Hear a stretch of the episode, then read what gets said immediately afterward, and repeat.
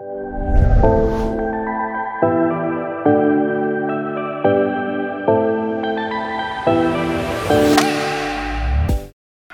I'm Tearanie Parker, your financial educator, and this is Funding an Empire. Let's talk mindset and money. Well, today we have quite an interesting topic. I think you're going to like this one. We're going to discuss your money personality. Whoa, what does she mean by this? Okay, hold on to your horses. Your money personality, we're going to actually discuss today, we're going to discuss five of them. And you're probably thinking, what does money personality have to do with me? What does me knowing my money personality have to do with me building my empire or funding it? It has a lot to do with it because mindset is everything. So, we're going to go into details about each of these five money personalities. And as I go into details, I want you to listen with an open mind. I want you to be honest with yourself, and I want you to choose the one that best describes you. Now, when I'm saying the money personalities, you may find that one or two actually describe you, not just one. It doesn't matter. Just find the one that describes you the most, and we're going to stick with that one because I want you to do something with that at the end of the show. So, are you ready? Let's go. So, money personality one that we're going to discuss today are spenders. And I'm going to read the definition of what a spender is, which we probably all know, but I'm going to read it anyway. You believe money is made for spending. You don't let costs get in the way of something you really want. Now, I have um, a soft spot for spenders because I used to be one. But I also know the destructive mind thought or mind patterns that spenders have that can hinder them for successfully building and funding their empires.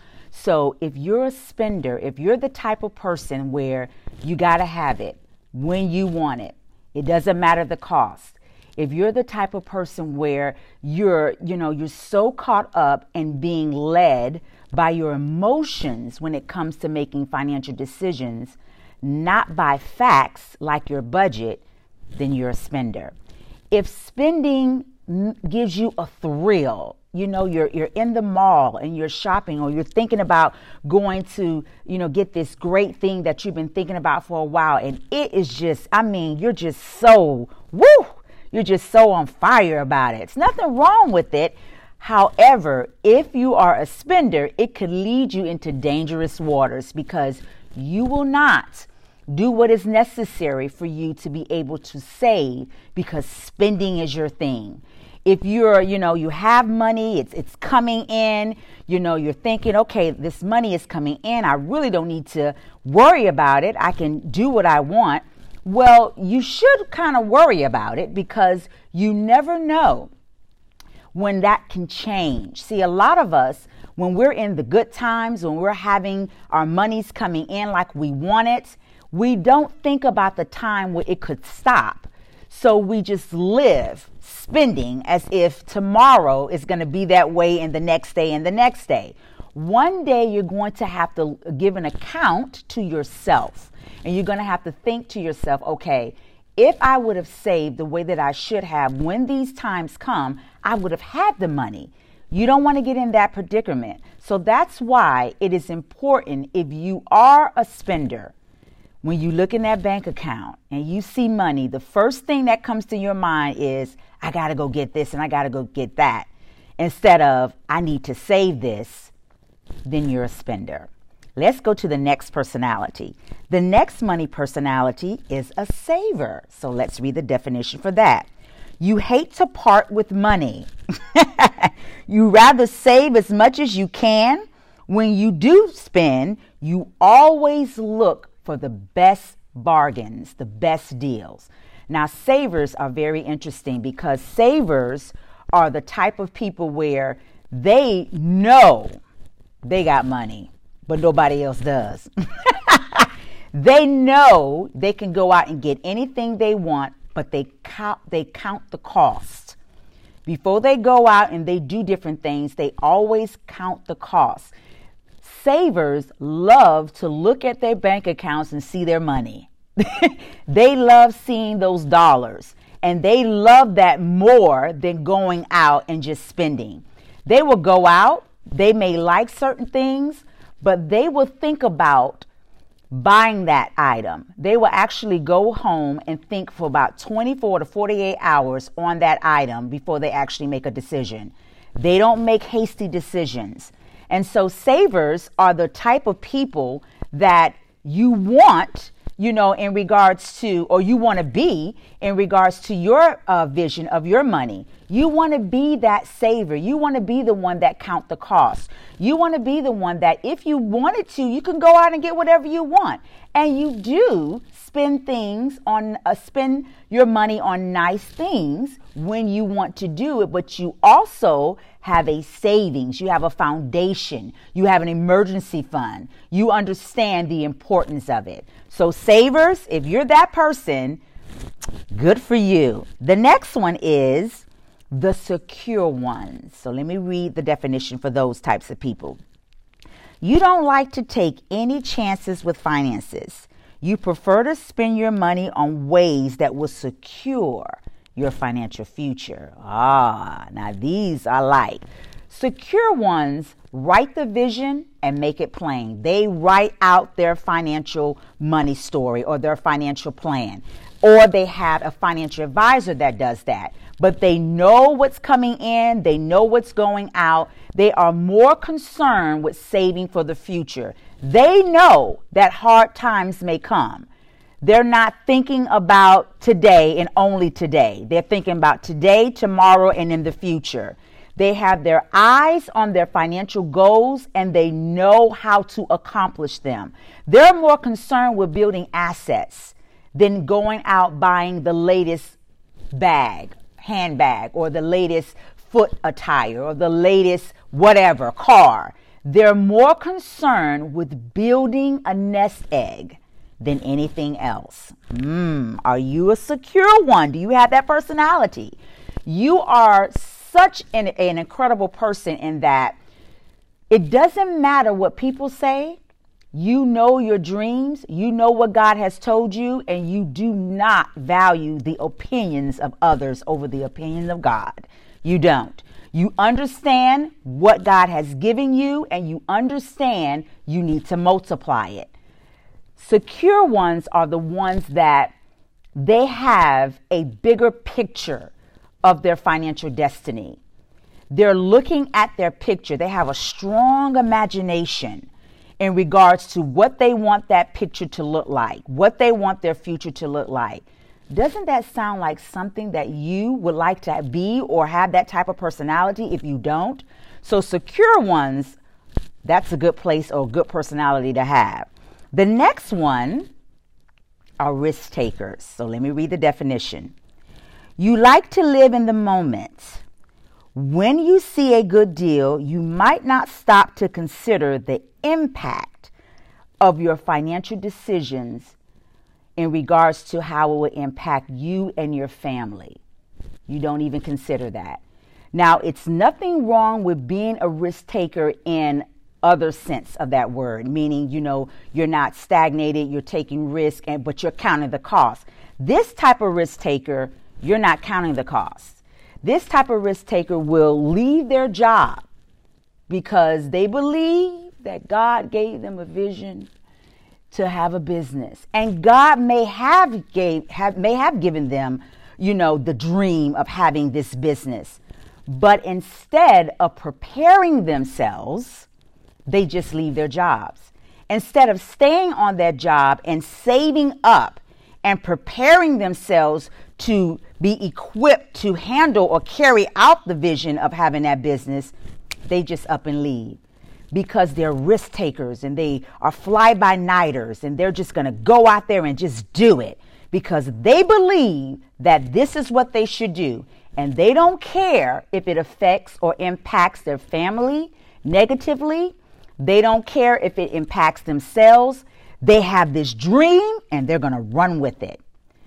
Risk takers if you're like that, if that is your personality, you may have had some issues in the past of, of actually stepping out and it didn't work out.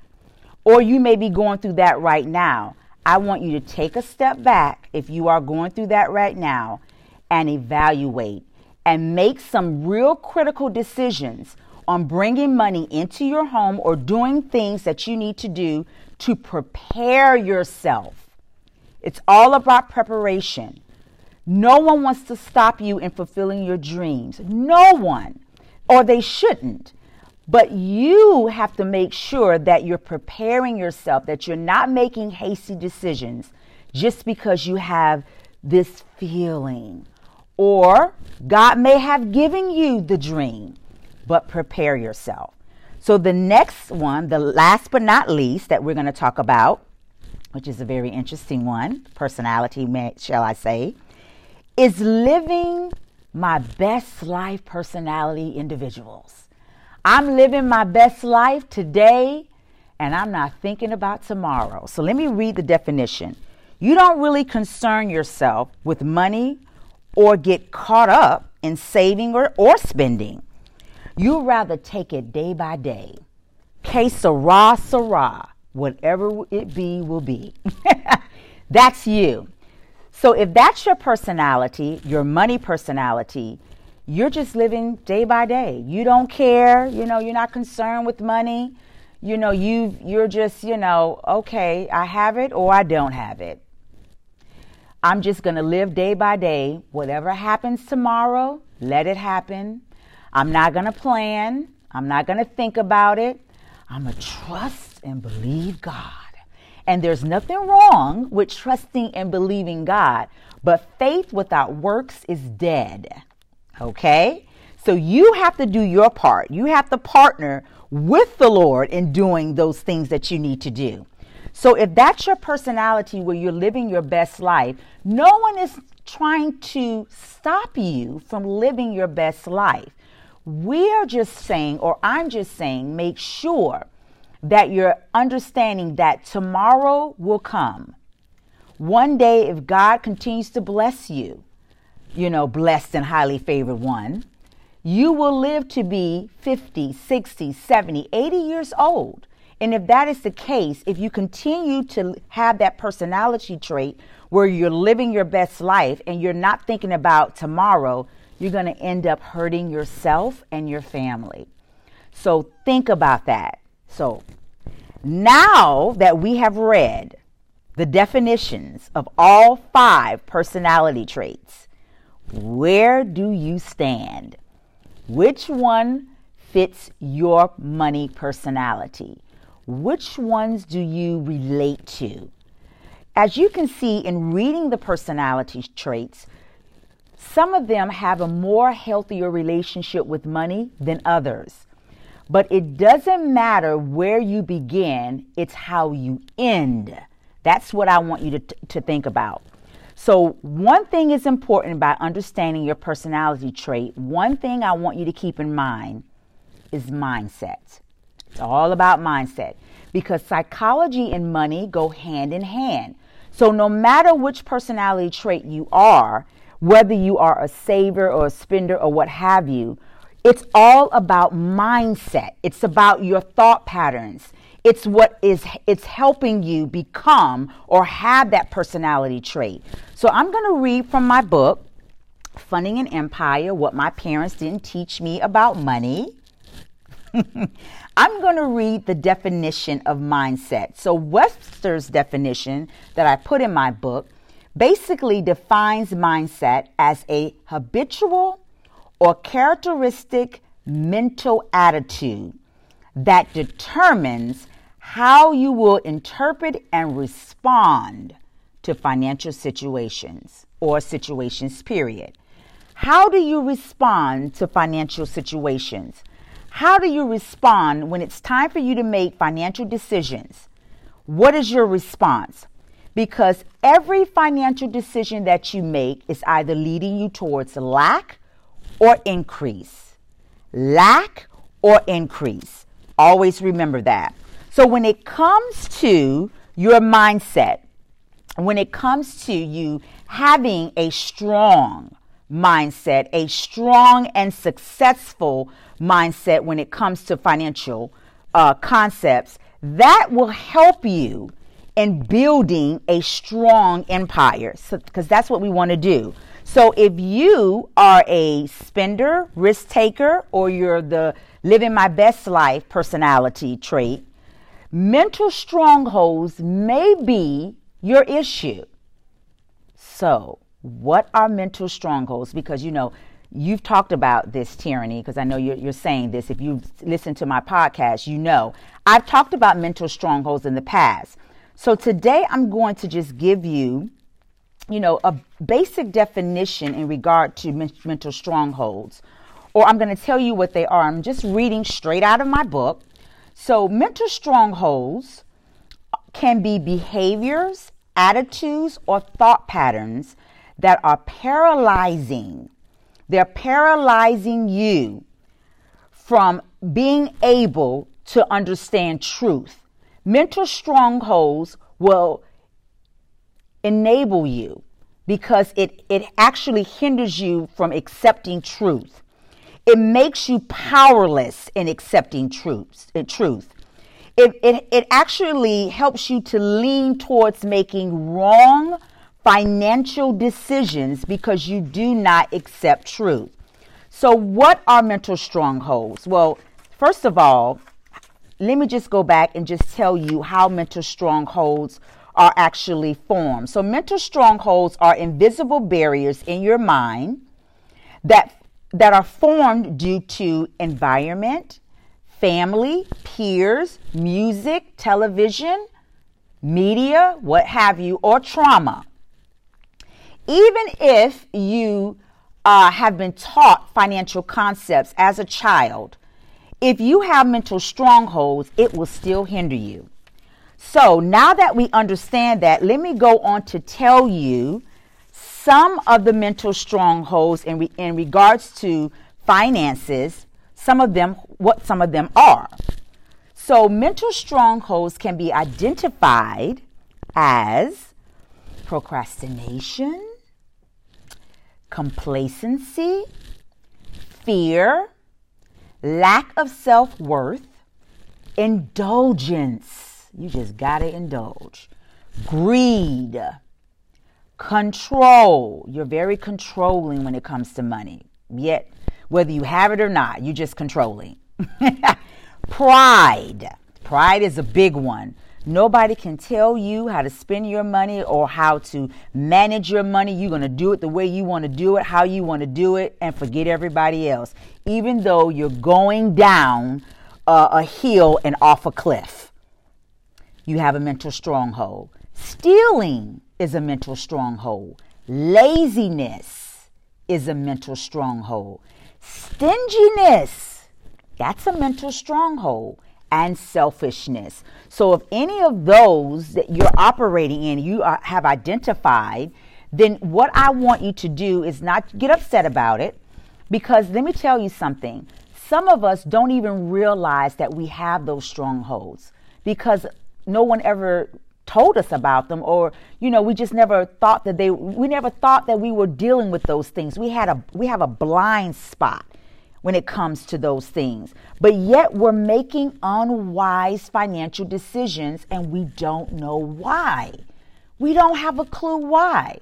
Because these de- destructive thought patterns, these mental strongholds have been embedded in your conscious and your subconscious and you're just you're just going through the emotions because now they're coming out in your behaviors they're coming out in your attitudes they're coming out in your financial decisions and you don't understand why. So if you're sitting there thinking, okay, Tearanie, you got me. I see it. I don't want to admit it, but I see it and you're trying to help me. What do I do? Because now you've kind of highlighted some things and I need to think about it. Okay, well, the first thing you should do is create your own definition of wealth. Why is that important? Because one of the reasons why we have mental strongholds or why we keep entertaining them is because we're watching other people and comparing ourselves to them. We're seeing them in big houses or, you know, buying this and that or having this type of business or having this type of career. And so we want to covet that instead of trying to figure out, God, what is it that you have for me? What is my purpose? What why do you want me to have the money that I have? Why do you want me to save and and to be great at managing my money? Why is that? Because I know there's a purpose. It's not just for me to live a comfortable life, but there's a purpose behind me having a great relationship with money. You have to ask yourself that question what is the purpose? And by writing your own definition of wealth, you it will kind of balance you, it will keep you, you know, standing firm on your belief on why you are, you know, building wealth, why you're building assets. It's not for anyone to, you know, it's not for you to boast or not for just your own gain, but there's a bigger purpose. When you come to understand that, money will come easily to you. Not only that, you'll have the right mindset when money comes. You'll know how to manage it and multiply it. It's not going to be an issue because you understand there's purpose behind your money. So now let's get back to the, having your own definition of wealth. So, in having your own definition of wealth, I want you to write down your definition of wealth. And what I mean by that is, I want you to evaluate what is important to you when it comes to building wealth. What is important? What isn't? Why is this important? I'm trying to find where I wrote in the book about definition of wealth, but I can just tell you, okay. So my definition of wealth or your definition of wealth could be I want to make sure that I have enough money to not only take care of myself and my family, but anyone else that may be in need. I want to give to charities or to church or to, you know, organizations that I believe in their vision. I believe in what they stand for. I want to be able to do that. I want to not only leave a legacy of assets and but I also want to leave a legacy of spiritual value as well. I want to make sure that I'm, you know, my definition of wealth is not only teaching, you know, my loved ones about money and teaching them how to extend that money from one generation to the next, but also about having a strong spiritual foundation and understanding who they are in God, who they are in Christ, understanding that they have a purpose because when you have money and you understand your purpose and you understand who you are, then your life, your legacy will extend far beyond your years of you living here on earth. It will actually creep down into your your children and your children's children because you have your own definition of wealth and you're teaching that to your family. You're teaching that and you can tell them look you can have your own definition of wealth and it, you can be flexible with it because your definition may change over time. But as long as you write down something right now and then roll with it you teach it to your children you teach it to your family members and then you just you keep you know developing it and you stick to it, you're not going to worry about anybody else. You're not going to compare yourself with anybody else because God has something special for you. He wants you to build assets, He wants you to build money because there's a purpose for it. He has something special for you.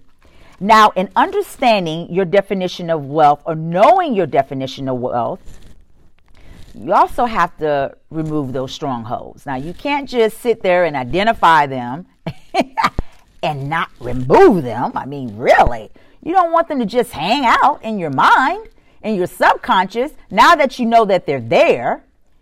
So, how do you remove mental strongholds? Well, I can't tell you what someone else did. I can only tell you by experience what I did.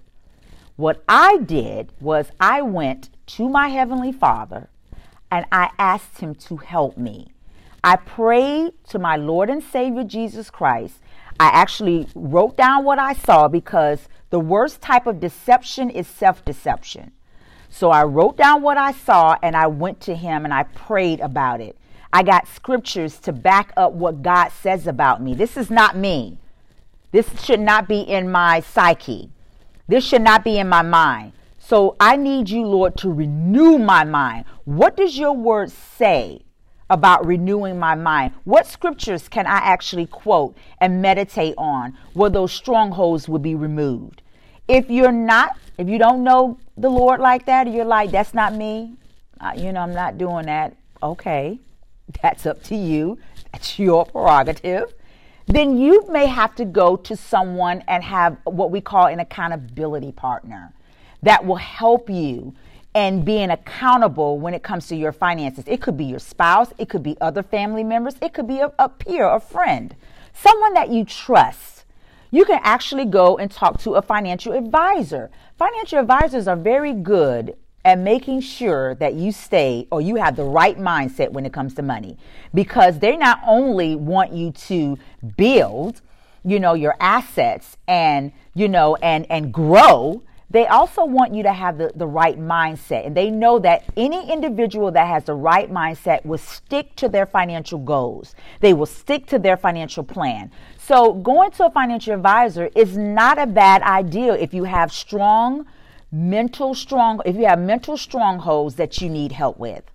Another thing is, you know, and I, I do mention this in the book, some of you may just have to go to a therapist. You see, I said this earlier. Psychology and money goes hand in hand, and some of us have dealt with traumatic experiences in our past that it's actually affecting the way we handle money. It's affecting our money personality.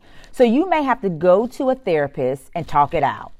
Find out what are your issues, identify them with that therapist, and talk to them about some of the things that we talked about the procrastination, the complacency, the fear. And because even though you may be dealing with those things and you see them in your relationships with people, they can also be creeping in, in in, regards to your money as well. So now that we've gone through money personalities, now that we've gone through identifying mental strongholds, what they are, how to actually remove them, now the choice is up to you. It's up to you. You have the power to change or modify your financial destiny. The power is yours. So I want you to remember this wisdom is your sister, and understanding is your relative. This is Tearanie Parker helping you make wise choices in funding your empire.